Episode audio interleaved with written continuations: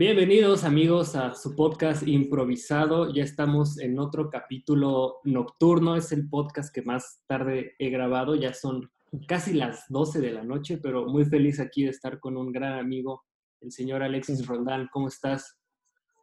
Bien, bien, bien. Muchas gracias, Mau. Sí, pues aquí andamos en la cuarentena, pero pues tratando de ser lo más productivos, ¿no? Exactamente. Este, a Alexis ya lo había mencionado en un podcast pasado, es, es un gran amigo que, que, conocí hace, hace relativamente poco. Este, él me hizo eh, sonido en, uno, en, en, un corto que está en mi canal de YouTube de Burritos Films. Si estás en Burritos Films, es el de Mantel en la Oscuridad. Si lo estás escuchando en Spotify, vete a YouTube y velo y ya le puedes comentar así a Alexis, ah, sí te rifaste en el sonido, o, o decirle así que no manches, güey, no sabes. Estás chavo. Estás chavo. Pero, para, pero, pero, pero, pero, pero, como justificación, era la primera vez que hacía eh, un sonido directo, digamos, como con toda la responsabilidad. Eh, Ajá, como con, pro, en, con más propuesta. Ajá. Ajá, sí, ¿no? O sea, como todo, todo el corto en sí. Entonces, bueno, pues fue la primera, pero creo que salió bien. Eh, Sal, salió muy bien, salió muy bien. bien. Y bueno, el segundo que hicimos creo que salió todavía mejor. Uh, ahorita, ahorita, ahorita, tocamos ese, ese, tema porque es, es, es, un, es un, algo que quería tocar. Y a, a, este Alexis lo conocí en un, en un proyecto que hicimos de, de un spot publicitario para una aplicación de petróleo. un sí, rollo así, sí. ¿no? Sí, eran unos chavos ahí de ingeniería petrolera, petroquímica. Y pues de hecho, o sea, no era un proyecto en donde yo estuviera involucrado en sí, sino que Ajá. pues tú, eh, este, El Fernando. Mejía y, Saludos. y Manuel Muñoz, eh, saludos, saludos chicos, eh, pues traía, ¿no? Esta onda de, de, de, tener que hacer un spot publicitario para esta aplicación de estos chavos ingenieros. Era una aplicación ahí como que no sé, te da información del mercado y de las bolsas y del precio del petróleo. No sé, el punto es que, pues, ya ves, yo, yo tenía un estudio y pues ya, o sea, me, me, lo rentaron, llegaron, los conocí, los conocí a los tres y pues ya de ahí creo que he formado una, una muy buena amistad con... Se ha formado una gran, ustedes. una gran sinergia entre, Sí. entre todos nosotros, pero sí, ahí saludos a esa banda, cáiganle al podcast, chavos. Y sí, fue, estuvo, estuvo intenso porque hubieron un buen de complicaciones, no, no, no quiero entrar en detalles, pero, pero para que vean que no solamente hacemos cosas así como que, ah, sí voy a hacer algo bien artístico, también luego caen cosas de que... Publicitarias, spots, por encargo. De, ajá, spots de petróleo, ¿no? Pero... Bueno, este, vamos a poner rápido, este, como que una, una tipo biografía tuya. Quiero que me cuentes un poquito de, qué fue lo que te hizo entrar como que en el mundo creativo y cuáles son las cosas que te han interesado a la fecha más y que más has desarrollado. Ok, bueno, pues, digamos, uh, lo que más hago en el ámbito creativo es eh, fotografía, fotografía fija.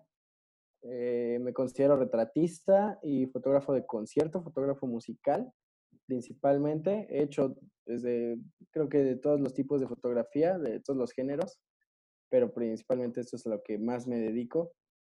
Y bueno, también algo de producción, eh, dirección y, bueno, también algo de fotografía en algún momento, sonido directo y diseño sonoro.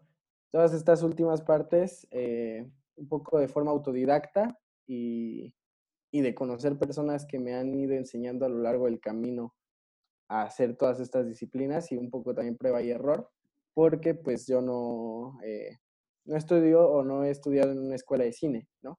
Al menos uh -huh. hasta este momento. Eh, entonces, pues eso, eso es como lo que hago, digamos, en ámbitos creativos.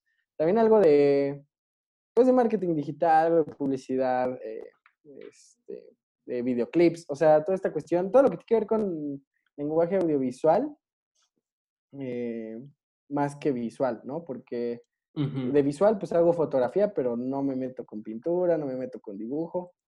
Eh, y en lo audiovisual pues todos los géneros a mí me encantan.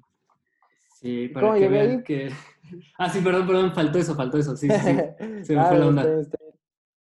Eh, ¿Cómo llegué ahí? Bueno, pues esencialmente ah, yo quería, cuando entré a la prepa, eh, yo quería estudiar ingeniería en sistemas y sí, no tiene nada que ver, sí. Eh, pero pues bueno, son cosas que da la vida, ¿no? Quería estudiar ingeniería en sistemas. después me tocó una maestra muy mal en matemáticas y dije, yo ahí voy a fracasar en la vida. me interesó la administración y después de que un amigo que se llama Johan Díaz, que también ya lo tuviste invitado aquí en el podcast, eh, me invitó a un al primer rally eh, de 48 Tower Film Project que se hizo aquí en la Ciudad de México hace como unos 5 o 6 años más o menos. 48 film, destruyendo amistades desde tiempos inmemoriales. Sí, es una experiencia loquísima, ¿eh? O sea, igual te podría dar Mm, mucho tema de conversación entre los que han participado. Sí. Pero bueno, eh, este, sí, entonces me invitó a esta cosa, yo no tenía que hacer, me dijo, oye, ¿qué vas a hacer este fin de semana? Yo dije, nada. Y me invitó a jalar cables así de plano. Me dijo, mira, quiere, eh, tengo este proyecto, está padre, tienes que hacer un cortometraje en dos días y ellos te dan un tema, te dan un personaje, un género tú lo metes en una licuadora y ves cómo lo haces, pero entregas en dos días un corto, ¿no? dije, órale, es una padre. Y realmente no tenía ninguna expectativa. O sea, en la prepa eh, tenía mucha esta cuestión de, que me invitaban a una cosa u otra y yo decía, ah, ok, vamos, vamos a ver, vamos a, ver qué onda. Entonces, realmente no tenía mayor expectativa.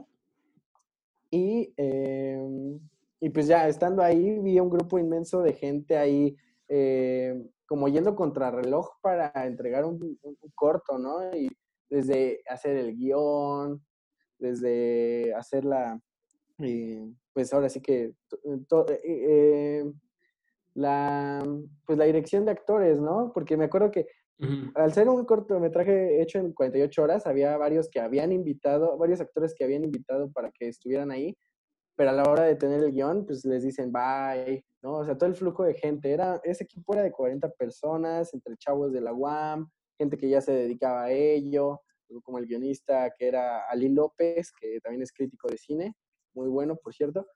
Em, entonces, ver toda esa sinergia de gente eh, me llamó muchísimo la atención y yo dije, yo de aquí soy, quiero, quiero hacer eso en mi vida, o sea, quiero estar todo, toda mi vida en un set de hecho, es, esa frase la llevo mucho conmigo. Siempre que me preguntan por qué estás aquí, sobre todo en la carrera, me dicen, ¿por qué, estudiar, ¿por qué estudiar producción audiovisual?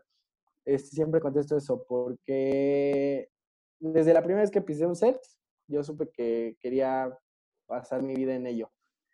Entonces dejé todo lo que tenía que hacer en, más bien lo que hacía en ese momento, que mayoritariamente era jugar voleibol, jugaba para los Pumas de la UNAM, y para mi prepa y empecé a dedicarme a, a buscar cursos de fotografía, eh, de, de, cine, porque en ese entonces pues yo, mi, yo tenía el hobby de la fotografía en sí, o sea, tomaba eh, fotos de mis amigos, de las personas que estaban cerca de mí, de lo que hacía. Y, y, después de esto del rally, eh, dije, yo quiero enfocar mi gusto por la fotografía a la fotografía en movimiento. Entonces me metí a un diplomado de foto en la Academia de Artes Visuales, que a mi gusto es la, mejor escuela de fotografía en México.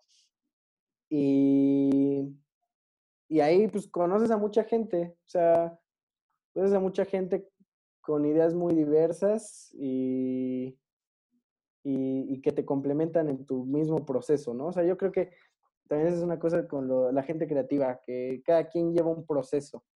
Sea, podemos estudiar todo cine, todo foto, todo lo que sea, pero los avances no siempre son iguales, aunque sean, digamos, una misma generación. Hay quienes van un poquito más rápido, otros quienes vamos un poquito más lento que otros. Entonces, creo que también eso es algo, ¿no? Que cada quien lleva su proceso y vas aprendiendo cosas en el camino. Entonces, pues eso, me estudié foto y varios cursos ahí de cine y ah, entré a la Facultad de Ciencias Políticas y Sociales a estudiar producción audiovisual porque realmente, como te digo, yo no me meto con la pintura, el dibujo, y sentía que entrar a la FAD pues, iba a tronar, ¿no? y, es, y pues eso a la larga, a la distancia, veo que, que me hizo conectarme con todavía más personas excepcionales de las que te vas encontrando en el camino y que agradeces por haberlas conocido. Mm, más allá del aprendizaje que sí te da la escuela. obviamente la escuela siempre te va a dar aprendizajes de todo tipo. Eh, pero el contacto con la gente creo que es algo muy importante. Entonces, pues aquí andamos. en esta parte, pues que has sido como muy autodidacta, pero pues también tienes la otra parte de que ya te has metido a, cursos y eso. ¿Qué tan importante fue para ti el, la, como que esta exploración personal? ¿Cuál fue como que lo que sí te enseña eso que no te enseña la, la escuela para ti?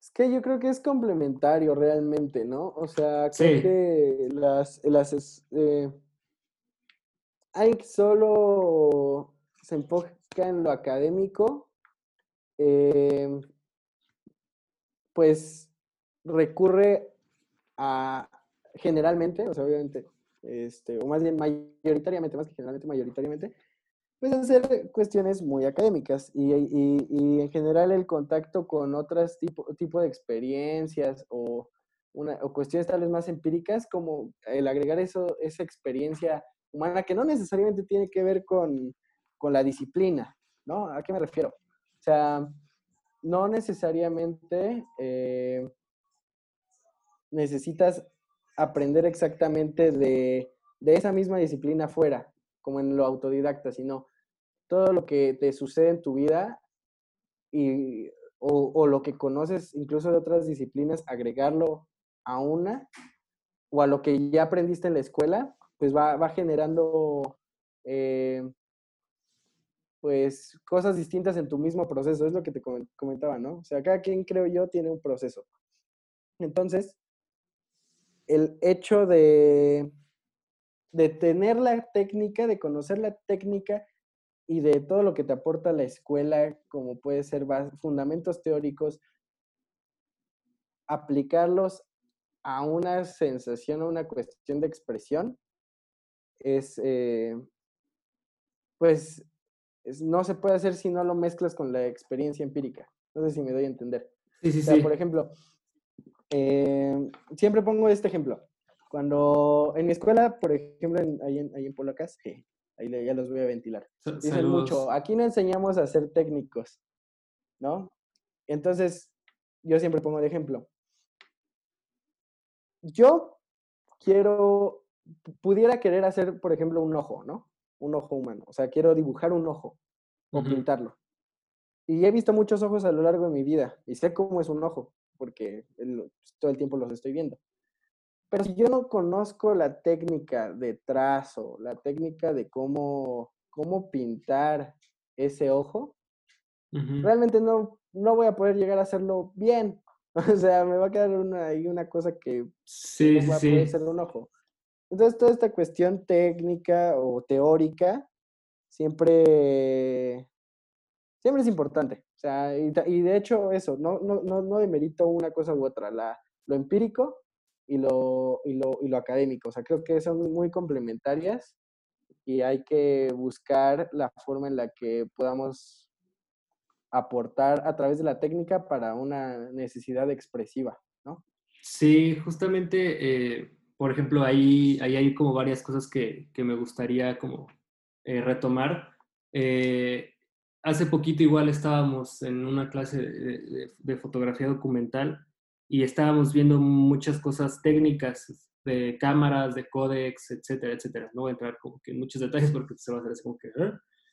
¿qué? Entonces, este, un, un, compañero propuso así como que podemos analizar la, la narrativa de otros documentales eh, a través de la foto para saber cómo, cómo podemos hacerlo y, le, y la profesora le dijo es que si no sabes tocar el piano no te puedes poner creativo. Entonces, eso... Ajá, justo, sí. entonces, este, me, dio mucho sentido, Pero creo que fíjate que ahí en la, en la parte como de, de la escuela y eso, eh, versus la, como que lo, lo empírico o lo, o lo, práctico, o sea, bueno, la carrera es muy práctica, ¿no?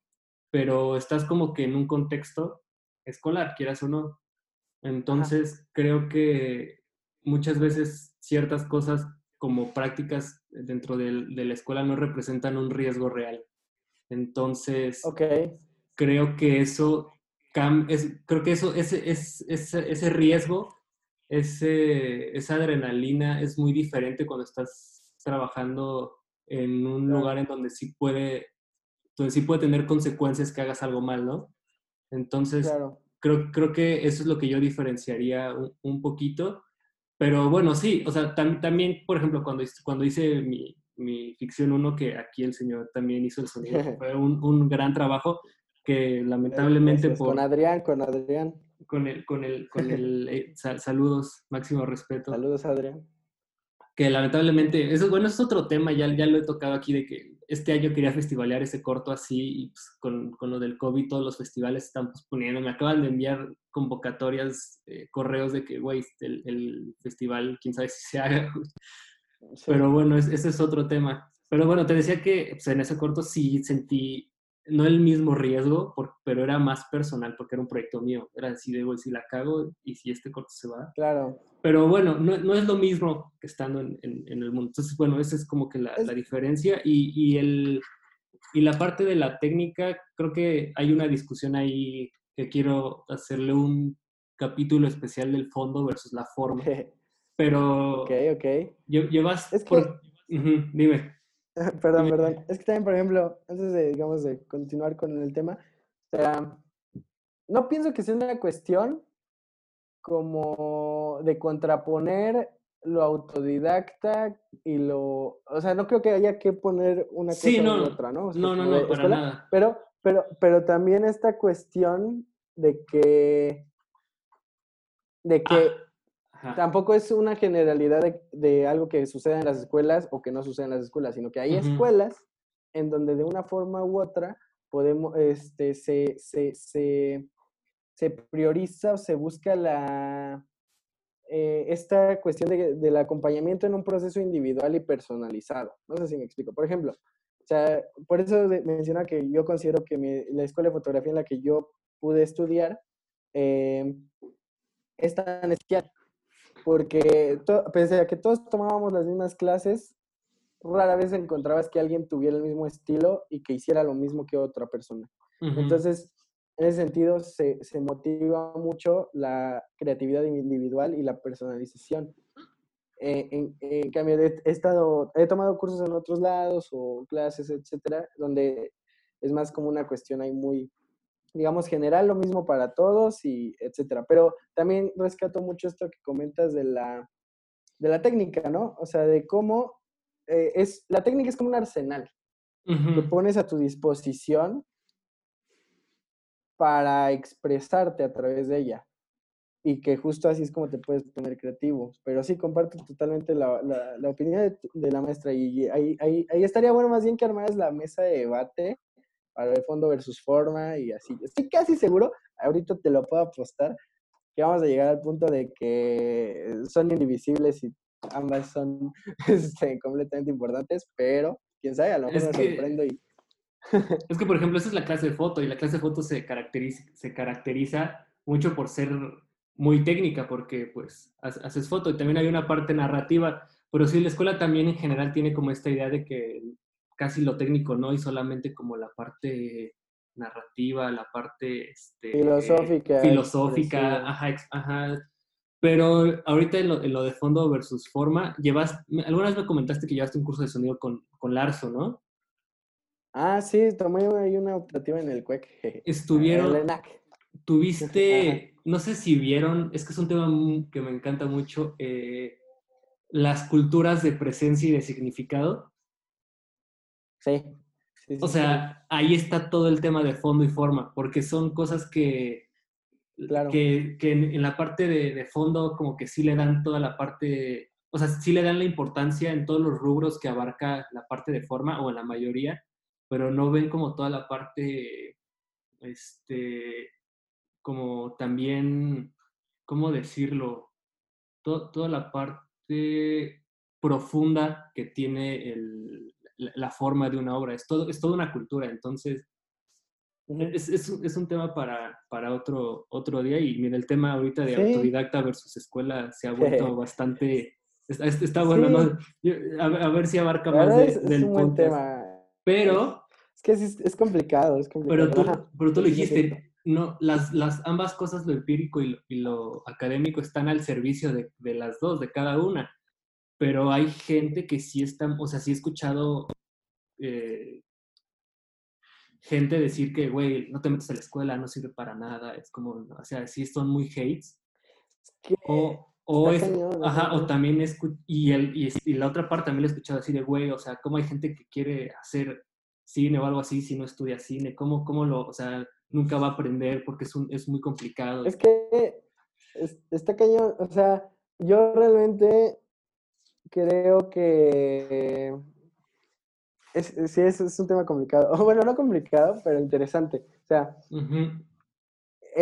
en mi andar por este camino, he conocido a mucha gente, a muchísima, muchísima, de, todo, de muchos, que viene de muchos lados, que va hacia muchos lados, que sabe muchas cosas y que, y etcétera, etcétera. Entonces, yo creo que independientemente de si es empírico, si es académico, si es lo que sea, o sea, creo que tiene que ver con una cuestión de constancia, disciplina y saber hacia dónde vas. Exactamente. porque, porque, por ejemplo, o sea, yo te podría enumerar un, sinfín de, ahorita al menos a unas eh, seis personas que tengo el gusto de conocer personalmente y que eh, realmente a lo mejor nunca han tenido una preparación eh, eh, formal, por así decirlo, como académica en, en sus respectivas áreas y que son bien, bien, bien, bien, este, ¿cómo se llama? Este, pues avispados, audaces y, y, y, han, y han, llegado donde han llegado eh, por, eh, pues ahora sí que, pues por mérito propio, pero por tener esta constancia, disciplina y saber hacia dónde van. O sea, por ejemplo, Gabriela González, que a lo mejor la conoces,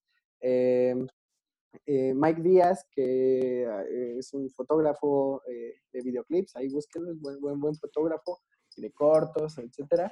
Eh, y un director que a mí me apantalló así cañón, cañón, cañón de una casa productora que se llama Distopia Films, se llama este, Ricardo Pérez Gil. Ah, no, o sea, cañón, cañón, increíble su, sí, sí, sí, saludos. Increíble lo que hace, o sea, de verdad, dices, wow, o sea, están en otro, en otro nivel de, bueno, eh, sobre todo quiero destacar eh, a Ricardo Pérez Gil porque, o sea, de verdad me quedé apantalladísimo, o sea, cañón con su forma de trabajar, su forma de ejecutar y los resultados a los que llega, ¿no?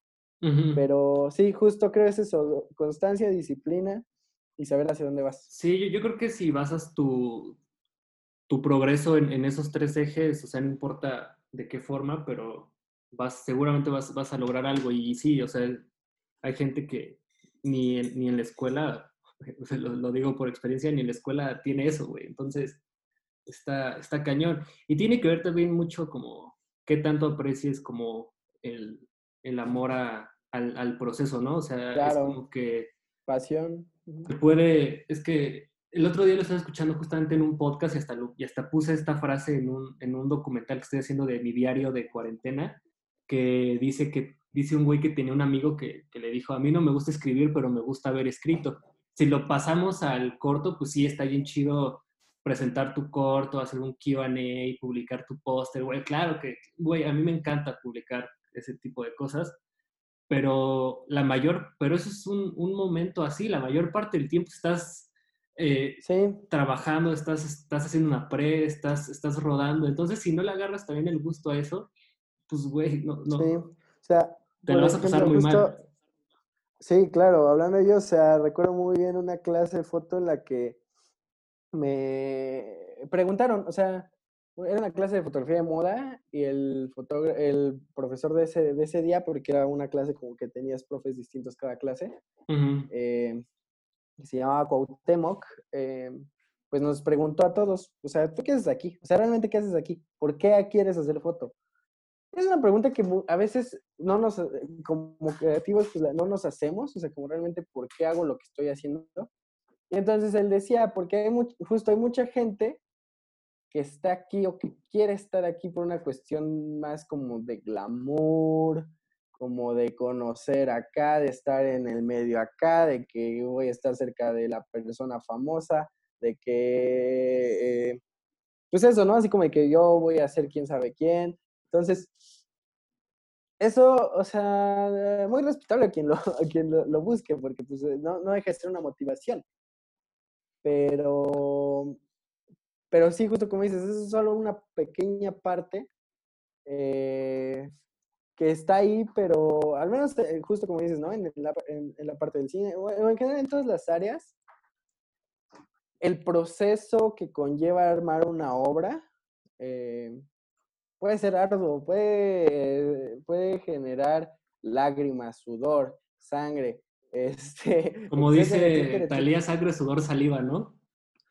no sé, no, sé, si lo digo. Okay. ese chiste? Pero bueno, hay que... saludos, saludos. Este, entonces eso, ¿no? O sea, el, llegar a un a una meta, a una obra, a la conclusión de cualquier cosa que nosotros vayamos buscando, lleva mucho esfuerzo detrás. Y que, y que te digo, o sea, quien, quien realmente busque estar ahí por esas cuestiones, esa motivación, también puede que le, eh, que le, que le cueste que le, sufra y que, que, se esfuerce. De hecho, no, no, no va peleado. O sea, pero, pero creo que es importante eso, la pasión y tener bien definido por qué haces las cosas que haces. Sí. y, eso, o sea, eh, tan, si, si es por el glamour, pues saber que es por eso y no estar como ahí navegando, eh, pues viendo cómo, pues eso, o sea, como sin, un poco con rumbo, pero sin saber por qué. Sí, lo, lo, único malo con eso, por ejemplo, es que si tienes, eso, si tienes esos fin, lo, el único problema es, como decía este Fer en el primer capítulo, que si no llega, si no llegan los resultados, lo, lo, dejas de hacer. O sea, de que llevas un, un, mes haciendo cualquier cosa y si ves que no eres famoso casi casi, eh, lo abandonas. Ese, ese, es creo que la, el, el, problema. Y, y hoy actualmente creo que sigue habiendo una visión muy romantizada de, del artista que había hace muchos años que solamente se dedicaba a su arte pero pues eso ahorita ya no existe, o sea, ahorita un músico, aparte de aprender a tocar el, su instrumento, tiene que aprender a grabarse, a producir, a subir, a hacer redes. Claro. Entonces, pues es un trabajo que ya tienes que aprender, o sea, ahorita precisamente como eh, tocábamos el tema de que pues, eres muy multidisciplinario y eso, pues yo creo que en general todas las personas que se dediquen a, a, lo creativo, pues tienen que saber hacer cada vez más cosas, porque lo van, lo van a necesitar. Ya no es, ya no, ya no es como tener esa visión como tan, tan romantizada del rockstar, ¿no? Que nada más hacía música y... es que hay que también entender una cuestión que justo creo que ahí estamos hablando también un poco de esta, de la profesionalización. O sea, y, que, también va de la mano con lo que ahorita estamos hablando, ¿no? De, de lo académico, etcétera. O sea, que eh, siempre tengo una, o más bien he tenido muchas discusiones con amigos, eh, en donde es como, bueno, el músico que no sabe leer partituras, ¿es músico? ¿Es profesional o no es profesional? Para mí sí, o sea, realmente para mí sí, pero hay quienes me dicen, no, no es profesional porque solo como que sigue el ritmo y ahí como que le va atinando. Y digo, no, o sea, sobre todo, por ejemplo, eh, pasó con Coco, que Disney le canceló el contrato para hacer una, según, según decían en ese entonces, a, un grupo de banda. Ah, sí. Los músicos no sabían leer partituras. Entonces es eso. O sea, yo digo, ¿cómo no eres, cómo, cómo no van a ser profesionales? O sea, está bien si no saben leer partituras, pero digamos, llegaron es, es, es, es, lo mismo, o sea, somos, son músicos en, tal vez empíricos, que tal vez no estudian los estudios, pero ya a su modo saben pues, hacer composiciones, etcétera, etcétera, y están en una posición que los, este, eh, que, en donde ya son reconocidos por lo que hacen y, y sobre todo que también se sustentan en su, sustenta, sustentan su vida en ello. Entonces, el, el, hecho de la profesionalización también abarca el, eh, el entender que estamos inmersos como creativos en un mercado que nuestro trabajo vale y que, y que conocer más sobre otras ramas relacionadas van a ayudar a complementar también este trabajo, creo yo, pienso yo. Este, y eso para, para complementar, o sea... Sí, es... Dime, dime, dime, rápido. No, dime, porque ahorita voy a pasar a otra cosa. ah, ok. No, pues esta cuestión de, de que estamos también en una época de eso, donde uno tiene que ser casi, casi que todólogo o, entre, o nutrirse de muchas otras ramas que a lo mejor antes no era tan eh, necesario, pero justo creo que es eso, el proceso de profesionalización. y, e, y, e, ir caminando en las ramas. Por ejemplo, por esta cuestión de lo que hago, que hago fotografía de concierto o lo que sea, este, pues más o menos voy entendiendo cómo se mueve el mundo también de la música. Entonces, eh, ahora yo, yo sé que ahora, ahora para ser un músico y triunfar en el, eh, digamos, en un nivel de mercado, de industria, etcétera, pues ya no te basta con hacer música y que te descubra una disquera, porque las disqueras ya no... Eso ya no, eso ya no existe, güey. Exacto, exacto. Entonces, tú tienes que ser un producto, en, en, menos en esa lógica de mercado, tú entenderte como un producto que también te tienes que vender Saber vender, eso tiene que saber todos. Saber venderte, justo, exacto, saber vender lo que sea que hagas, eh, saber también cobrar por ello, pero también es esta cuestión de decir, bueno, yo soy músico, me auto tengo que producir mis videoclips para que pegue, me tengo que conseguir a mis suscriptores, tengo que hacer mi marketing digital, tengo que relacionarme con más personas, tengo que hacer relaciones públicas, me tengo que grabar, etcétera, etcétera, etcétera, etcétera. Y todas estas cosas que vamos enumerando es parte de ese proceso de profesionalización de los tiempos en los que vivimos. Y lo puedes aprender autodidacta o en una escuela. Si tienes el privilegio de poder ir a una escuela, a una escuela, pero hay muchas, hay muchas formas de poder este, aprenderlo. Justamente aquí hay, aquí, aquí, aquí, hay varias cosas que, que, quería tocar. Habías dicho algo que se me... Ah, lo de, lo de los músicos, por ejemplo, lo que sea profesional o no. Yo creo que, yo creo que un profesional es, viene de que pues es, es tu profesión, ergo que es a lo que te dedicas, de lo que vives, ¿no?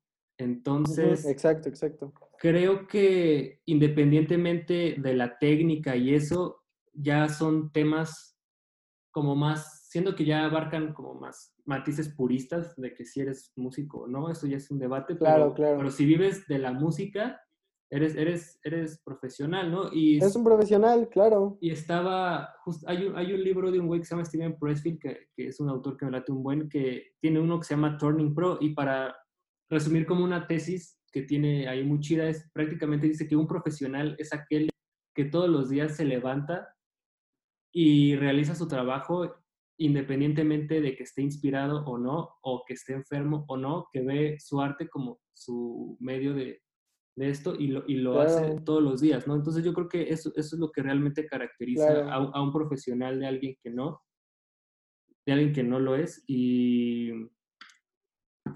y ya, bueno, quería hacer como hincapié en eso y que te quería preguntar un poquito de, has, eh, en la fotografía de bandas has estado con, con Moderato, ¿no? Acá con la banda bien rockera. ¿Es con los que más has, has trabajado? Sí, sí, sí, sí. Sí, eh, he trabajado con eh, Moderato Cañaveral y con otro chavo por ahí, pero pues por eh, firma de contrato de confidencialidad, no sé si puedo decir, pero sí. este, sí, es, una experiencia bien, bien chida, ¿no? Porque yo estuve yo un rato grabando videos igual para, para banda que, hacía música, o sea, así como músicos que cantaban así en, no sé, en la feria de Pachuca, güey, Y pues ahí había 10 mil personas esperando a Pepe Aguilar, pero el músico con el que yo trabajaba, este, le abría a Pepe Aguilar, ¿no? Pero se siente bien, pero tampoco no se siente muy raro estar en un escenario y viendo a todas las personas y tú así como que, o sea, tú no eres el artista, pero estás como en medio y ves todo, se siente bien, se siente raro, ¿no? Bueno, no sé si tú lo sentiste. Es es padre, o sea, la primera vez que yo fui con ellos, em, o sea, no sabía realmente cómo se, cómo, cómo iba a salir las cosas. O sea, realmente, digamos, me sentía preparado para ello, pero no, pero realmente tal vez nunca lo había hecho a ese nivel, o sea, de estar en un venue y de ir con un grupo y saber que me podía subir al escenario o estar abajo o así. Entonces, eh, pues lo primero pues es tratar de, de, de, ir preparado, lo más preparado posible, ¿no? Entonces me puse a ver eh, pues entrevistas a otros fotógrafos, ver referencias, etcétera, etcétera.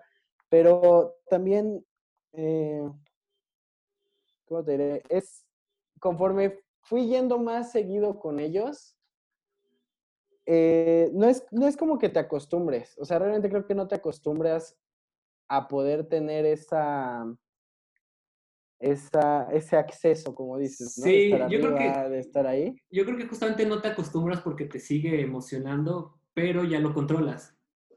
Ajá, exacto. Y también esta cuestión de que, eh, de que también cuando llegas a un nuevo venue es algo que tienes que explorar porque tienes dos diferentes dinámicas.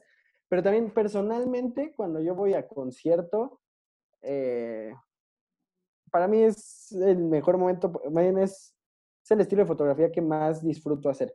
¿Por qué? Porque, porque siento que cuando la hago, me siento parte del show como, o sea... Te caes, ¿no? Para que... no, o sea, no, no. no, o sea, me siento parte del show en el sentido de que te tienes que aprender cuando van a suceder ciertas cosas. Tienes que aprender que si va a salir fuego, pues te tienes que agachar, ¿no? que si va a salir pirotecnia, esperar ese momento.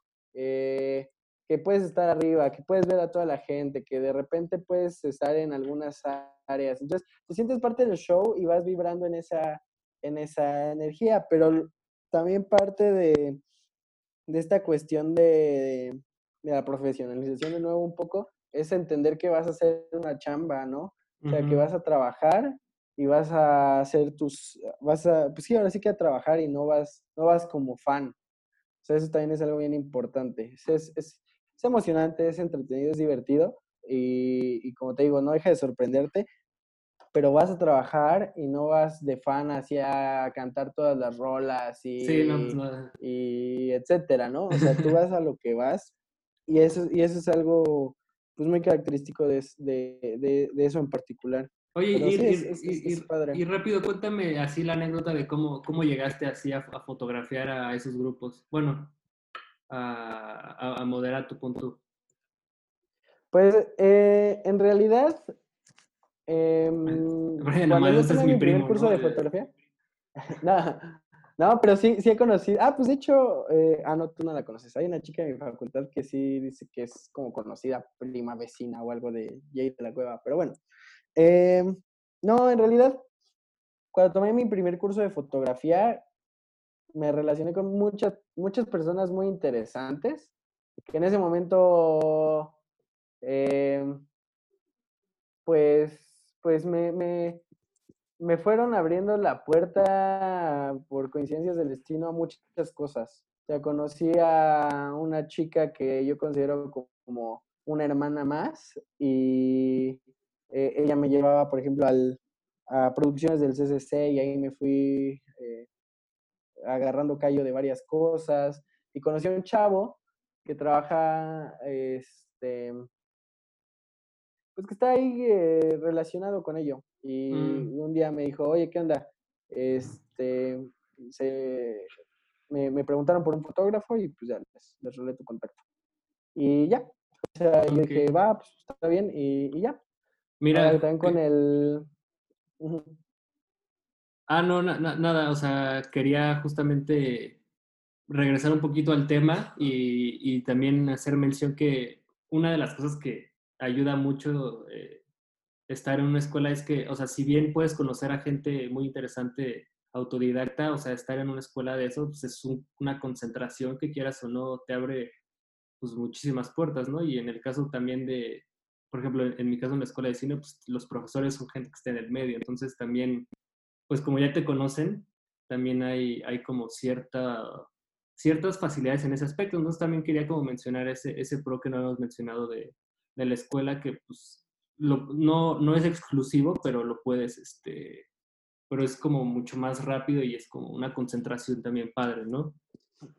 Sí, o sea, también creo que eso es algo que uno, uno de los beneficios de las escuelas, cierto, te digo, lo de relacionarte con la gente. O sea, relacionarte con la gente y no, digamos, en un sentido de, de buscar un beneficio de ellos, sino que simplemente te, te nutren en, de muchas formas, en las que a veces no estás tan...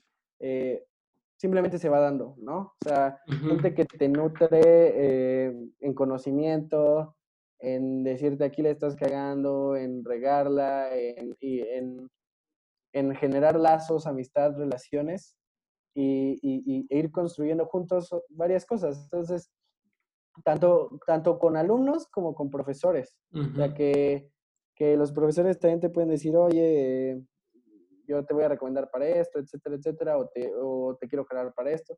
Entonces, es, es, eso también es una ventaja porque eh, cuando uno anda en el mundo autodidacta y solitario, pues de repente, si no tienes hacia ningún conocido relacionado, vamos, la verdad es que cuesta un poco. Cuesta mucho. Y lo que, y, y, es este, una cosa de, em, pues de, de, esforzarte, o sea, porque también, e, esa es la otra cosa, las oportunidades se pueden presentar y conocer a alguien te puede traer las mejores oportunidades del mundo. Sí, pero si una vez que se presenta esa oportunidad, no estás preparado para ella o la riegas o simplemente eh, no, no, no, estabas lo suficientemente preparado, preparado para... ella, eh, se va esa oportunidad. O sea, puedes tener los mejores contactos del mundo, pero si, realmente no estás eh, listo o estás verde o realmente únicamente es por una cuestión ahí medio de nepotismo, este, pues la cosa tampoco avanza, ¿no? O sea,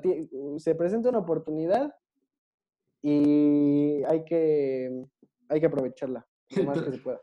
Eh, ya van como tres temas en donde, tres temas, tres podcasts en donde abarco ese tema como que si la escuela sirve o no, yo creo que la gente ya va a pensar que es, me estoy terapeando para que me convenza que vale la pena pagar la escuela, güey.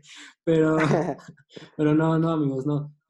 Este, este, este podcast, te digo que se fue mucho a eso y la neta estuvo muy chido, pero bueno, vamos a, ahorita ya tocar como que la parte de, productividad, porque ahorita que estamos justamente en una época en la que estamos muy encerrados, prácticamente la, gente que tenía un ritmo de trabajo y se lo quitaron, pues le, le cuesta o que perdió, no sé, los, los, está, estado viendo que pues, todos los, los, comediantes ahorita perdieron todo su, su chamba y están buscando otras formas, ¿no?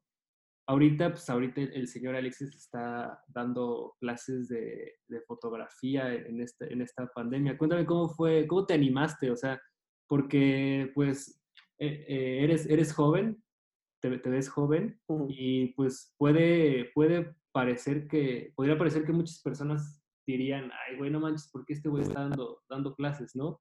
¿Cómo te, te animaste para pues, abrir el, el curso? Pues realmente eh, en ese entonces que tenía el estudio, ahí donde grabamos eso de los petroleros, eh, ahí ya había dado cursos. ahí había dado un curso básico y de retrato. Tenía cinco alumnos, y como tres y dos, ¿no? Tres en uno, dos en otro.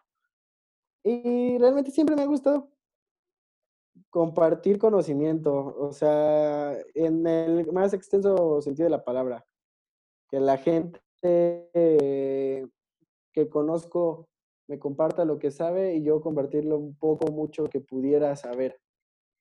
Entonces, en ese sentido, eh, dije, bueno, ya había dado uno presencial, ahora estamos en esta cuestión del, del COVID, entonces creo que sería buena idea hacer cursos eh, en línea, ¿no?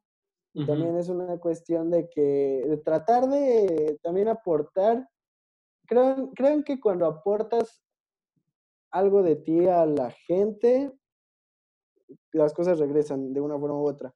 Entonces, realmente yo lo que buscaba era mm, dar facilidad a las personas a un acceso a una educación fotográfica, eh, desde mi perspectiva, obviamente. Pero, por ejemplo, o sea, el, el, yo les decía a quienes me mandaban mensaje, mira, es, el curso lo estoy evaluando en tanto, pero si tú me dices, yo la neta no tengo ahorita dinero porque la situación está complicada, eh, y, pero me interesa mucho, eh, pues adelante, o sea, yo le decía adelante, adelante, o sea, no, no pasa nada, y, y éntrale a la, a la clase, ¿no? Entonces, era un poco eso.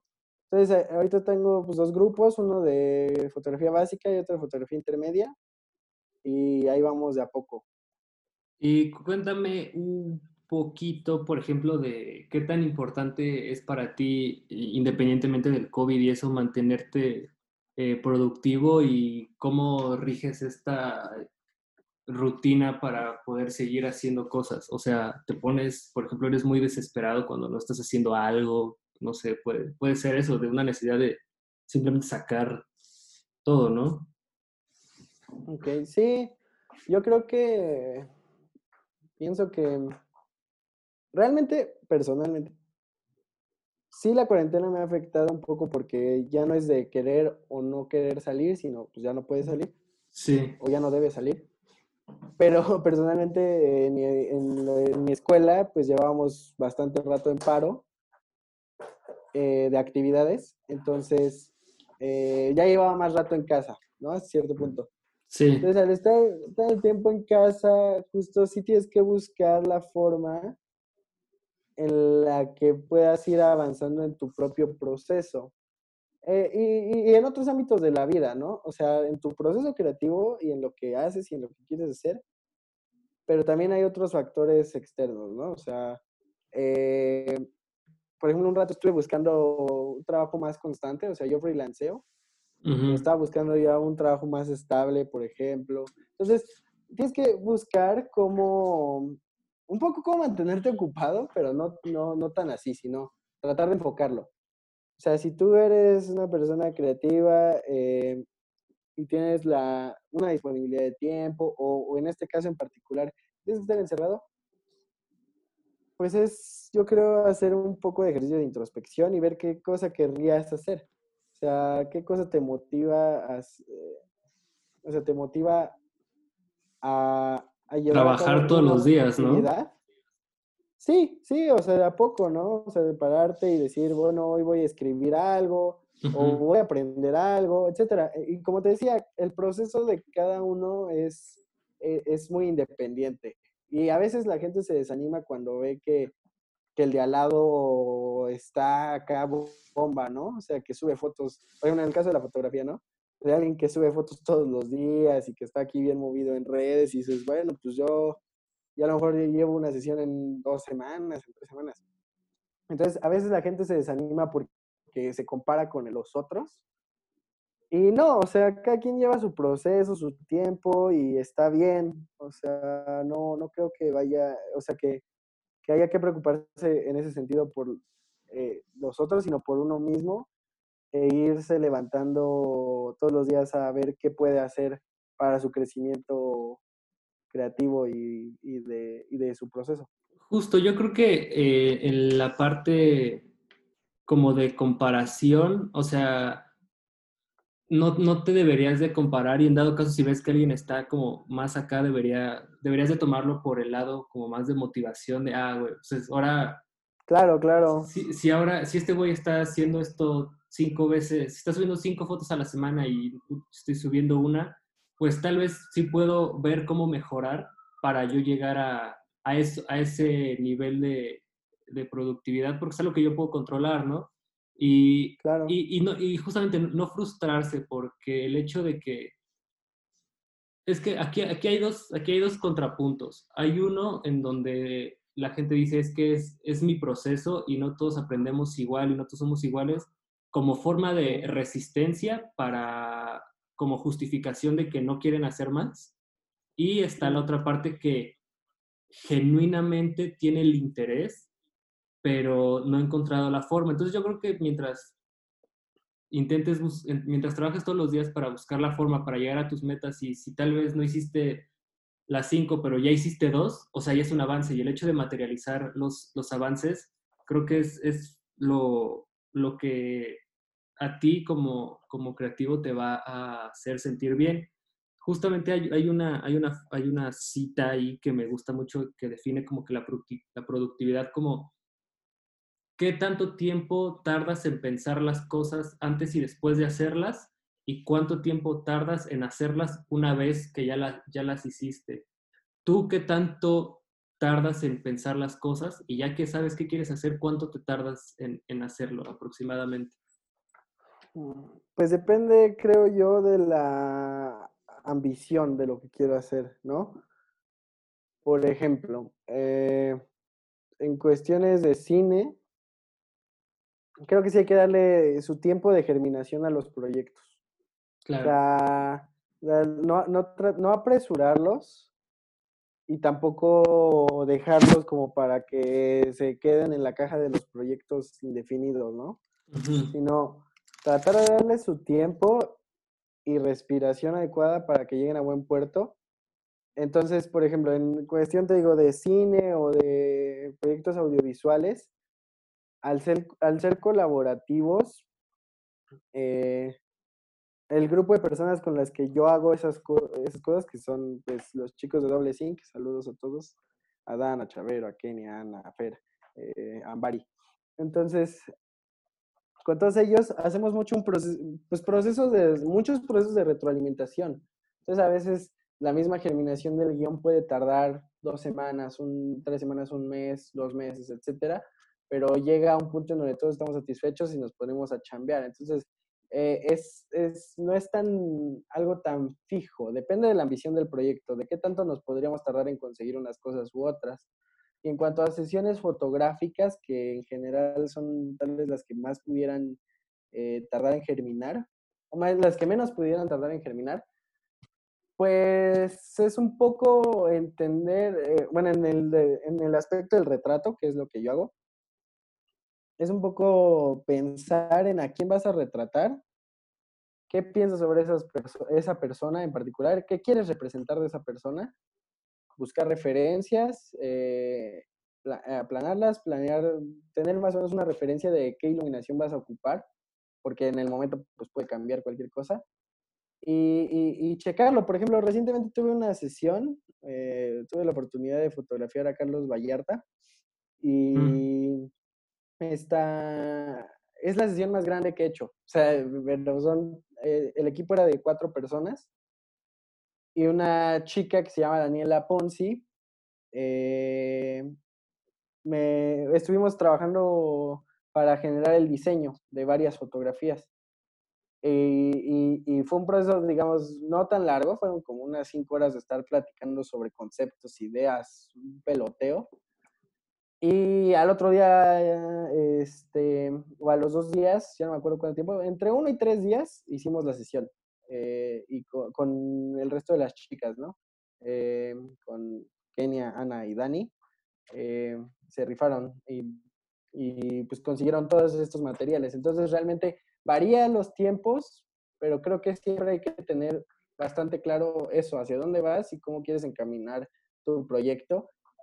Y en la medida que es más colaborativo, todos tenemos que irnos empujando Sí, mira, chécate, eh, ahorita dentro de todo lo que dijiste, me, me respondiste que sí, eres, o sea, que sí intentas que todo salga, o sea, que todo se prepare dentro de la idea, o sea, que ya sabes lo que tienes que hacer y luego, luego lo pones a hacer porque creo que no empieza la obra desde que le empieza a, grabar, sino desde que te juntas con alguien o que le empiezas a desarrollar, creo que ya empieza el, el proceso de creación. Entonces, sí realmente por lo que me doy cuenta, sí empiezas este, muy, muy temprano, o sea, no, no, no procrastinas casi, o sea, sí le tienes una idea y sí le empiezas a, a luego, luego a desarrollar. Y, y, sí, tienes razón, en los proyectos que son de más personas, lo, lo, lo, lo traté en un episodio justamente de trabajo en, en, equipo, que entre más personas pues se vuelve más lenta la maquinita, ¿no? Porque son muchas formas de pensar, tiene que llegar a una sinergia, en cambio algo que pues, entre menos personas pues es más fácil sacar el, el, trabajo. Y ahorita, ahorita ya como para cerrar el tema en cuanto a, tú que eres de las personas más magnánimas que conozco, ¿qué le puedes recomendar a, toda esa a toda esa gente pues, que ahorita está muy agüitada y que le cuesta mucho como pues, eh, empezar a hacer un proyecto, empezar a, hacer cualquier cosa, ¿qué, qué les recomendarías? Híjole. Ah. Eh, bueno, durante el tiempo de la cuarentena, pues que no se agüiten. O sea, que no, realmente, o sea, que no se agüiten porque... Como, el hombre araña. Es bien rudo. Hagan ejercicio, duerman bien y niños coman sus vegetales. Está cañón, o sea, de verdad, de verdad, de verdad. O sea, como creativos siempre he pensado que somos personas que están en relativa, em, en constante relación con las emociones, los sentimientos, entonces un encierro puede ser bastante destructivo em, emocionalmente, eh, puedes estar ahí sobrepensando cosas, etcétera, etcétera. Entonces, en ese sentido, resistencia, aguante, no se agüiten. Y en cuestión de, digamos, de proceso, yo creo que es muy buen momento para tratar de explorar nuevas posibilidades de creación, en muchos sentidos, o sea, tanto de experimentación como de búsqueda de nuevas cosas. Por ejemplo, yo ahorita estoy justo tratando de reconciliarme con el dibujo, ¿no? O sea, estoy ahí tratando de aprender a dibujar un poquito. Entonces, buscar otras formas de complementar, ya sea eh, lo que ya hacemos o cosas nuevas, realmente. O sea, y suena muy como cliché de cosas que vemos en Facebook, pero es, es, es, es, cierto. Y también eso, o sea, hacer ejercicios de introspección. Cuando nosotros queremos hacer un proyecto y tenemos esa necesidad de que ese proyecto nazca, tenemos que eh, buscar que suceda. Y, y, eso, pues, de nuevo, constancia, eh, saber hacia dónde vamos y eh, disciplina. Sí, pues es que a mí, a mí cuando, cuando empezó todo este, este, encierro, yo tenía este proyecto guardado porque quería hacerlo presencial y quería hacerlo así como en un estudio y todo eso. Pero, o sea, si yo no hiciera esto, o sea, si yo no estuviera como en constante, eh, ¿cómo decirlo?, creación, eh, procesos de, de, trabajo y eso, yo, o sea, yo igual me sentiría muy mal. Entonces, o sea, como consejo para que yo pudiera dar es que de verdad hacer este tipo de cosas, o sea, que empieces así un proyecto, aunque lo, lo que más te va a costar es arrancarlo, una vez que ya empiezas a, materializar un poquito los, los, primeros los primeros bosquejos de tu proyecto, te vas a empezar a sentir, desde mi perspectiva, te vas a empezar a sentir mejor porque sientes que tu tiempo está, está valiendo, ¿no? Sí, sí, por ejemplo, ay, perdón, perdón. No, no, dime, dime, dime, dime, dime. Ah, que sí, por ejemplo, esta cuestión de reconciliarme con el dibujo, pues un poco más a fuerza tal vez, o sea, por ejemplo, para una clase de animación, pues eso, ¿no? O sea, yo la verdad estaba procrastinando mucho. En el momento en que eh, teníamos que hacer stop motion, ¿no? Entonces, bueno, como animación con fotos. Entonces, en el momento que ya voy como en, la, en el dibujo 20, agarras eso, agarras ritmo y la cosa va avanzando ya más fluida. Sí, es, como, que, gimnasio. como que cuestan los, los primeros pedaleos cuestan bastante, pero una vez que ya empiezas a agarrar el ritmo ya cada vez es más, más, y pues bueno, eh, Alexis, ya para, ahora sí, ya para cerrar eh, casi el podcast, eh, esta parte, no sé, te digo, no sé si le guste mucho a los invitados porque nunca se las comento, pero tienes que bailar, ah, no es cierto, no, este, no, tienes que hacer tres, recomendaciones, tienes que recomendar una, una peli, tienes que recomendar una rola y tienes que recomendar un libro que, que estés consumiendo actualmente o que haya sido actualmente, o sea, no lo último, pero algo, algo que, que, te, guste ahorita. Ok, ok, a ver si no me agarraste como peña. Ah. este, ah, el libro. Ah. Este... Eh, la, peli y la rola también es que, que esté consumiendo ahorita. Sí, sí, sí, o sea, puede ser, un, puede ser una peli de los 70, pero que hayas visto, no sé, en este año, ¿no? Ok, a ver, déjame, dame dos segundos. Y, como siempre digo, o sea, no, no recomiendes cosas que no hace falta recomendar como El Padrino, güey. Es como, ya, ya no hace falta recomendar El Padrino. O Bohemia Rhapsody o cosas así. Hace poco, eh, sobre todo para banda que esté haciendo cine, o sea, hace poco volví a ver una peli, o sea, la volví a ver, ya la había visto, pero la volví a ver. Eh, que a mí me encanta, me encanta, se llama Swiss Army Men. Está en Netflix, pueden verla. Se llama Swiss Army Men. Es, eh, en español es un cadáver para sobrevivir. Sale Daniel Radcliffe, Harry Potter y Paul Dano. Eh, está padre, está, está increíble, sobre todo para la banda que hace cine. Eh, creo que puede eh, gustarle o no, o u odiarla. Aquí yo creo que va a ser eso. O, te, o te gusta mucho o la odias, porque los directores em, se autodenominan los Daniels, son dos. Eh, los dos se llaman Daniel. Em, entonces, estos chavos hacen videoclips, se dedican a hacer videoclips.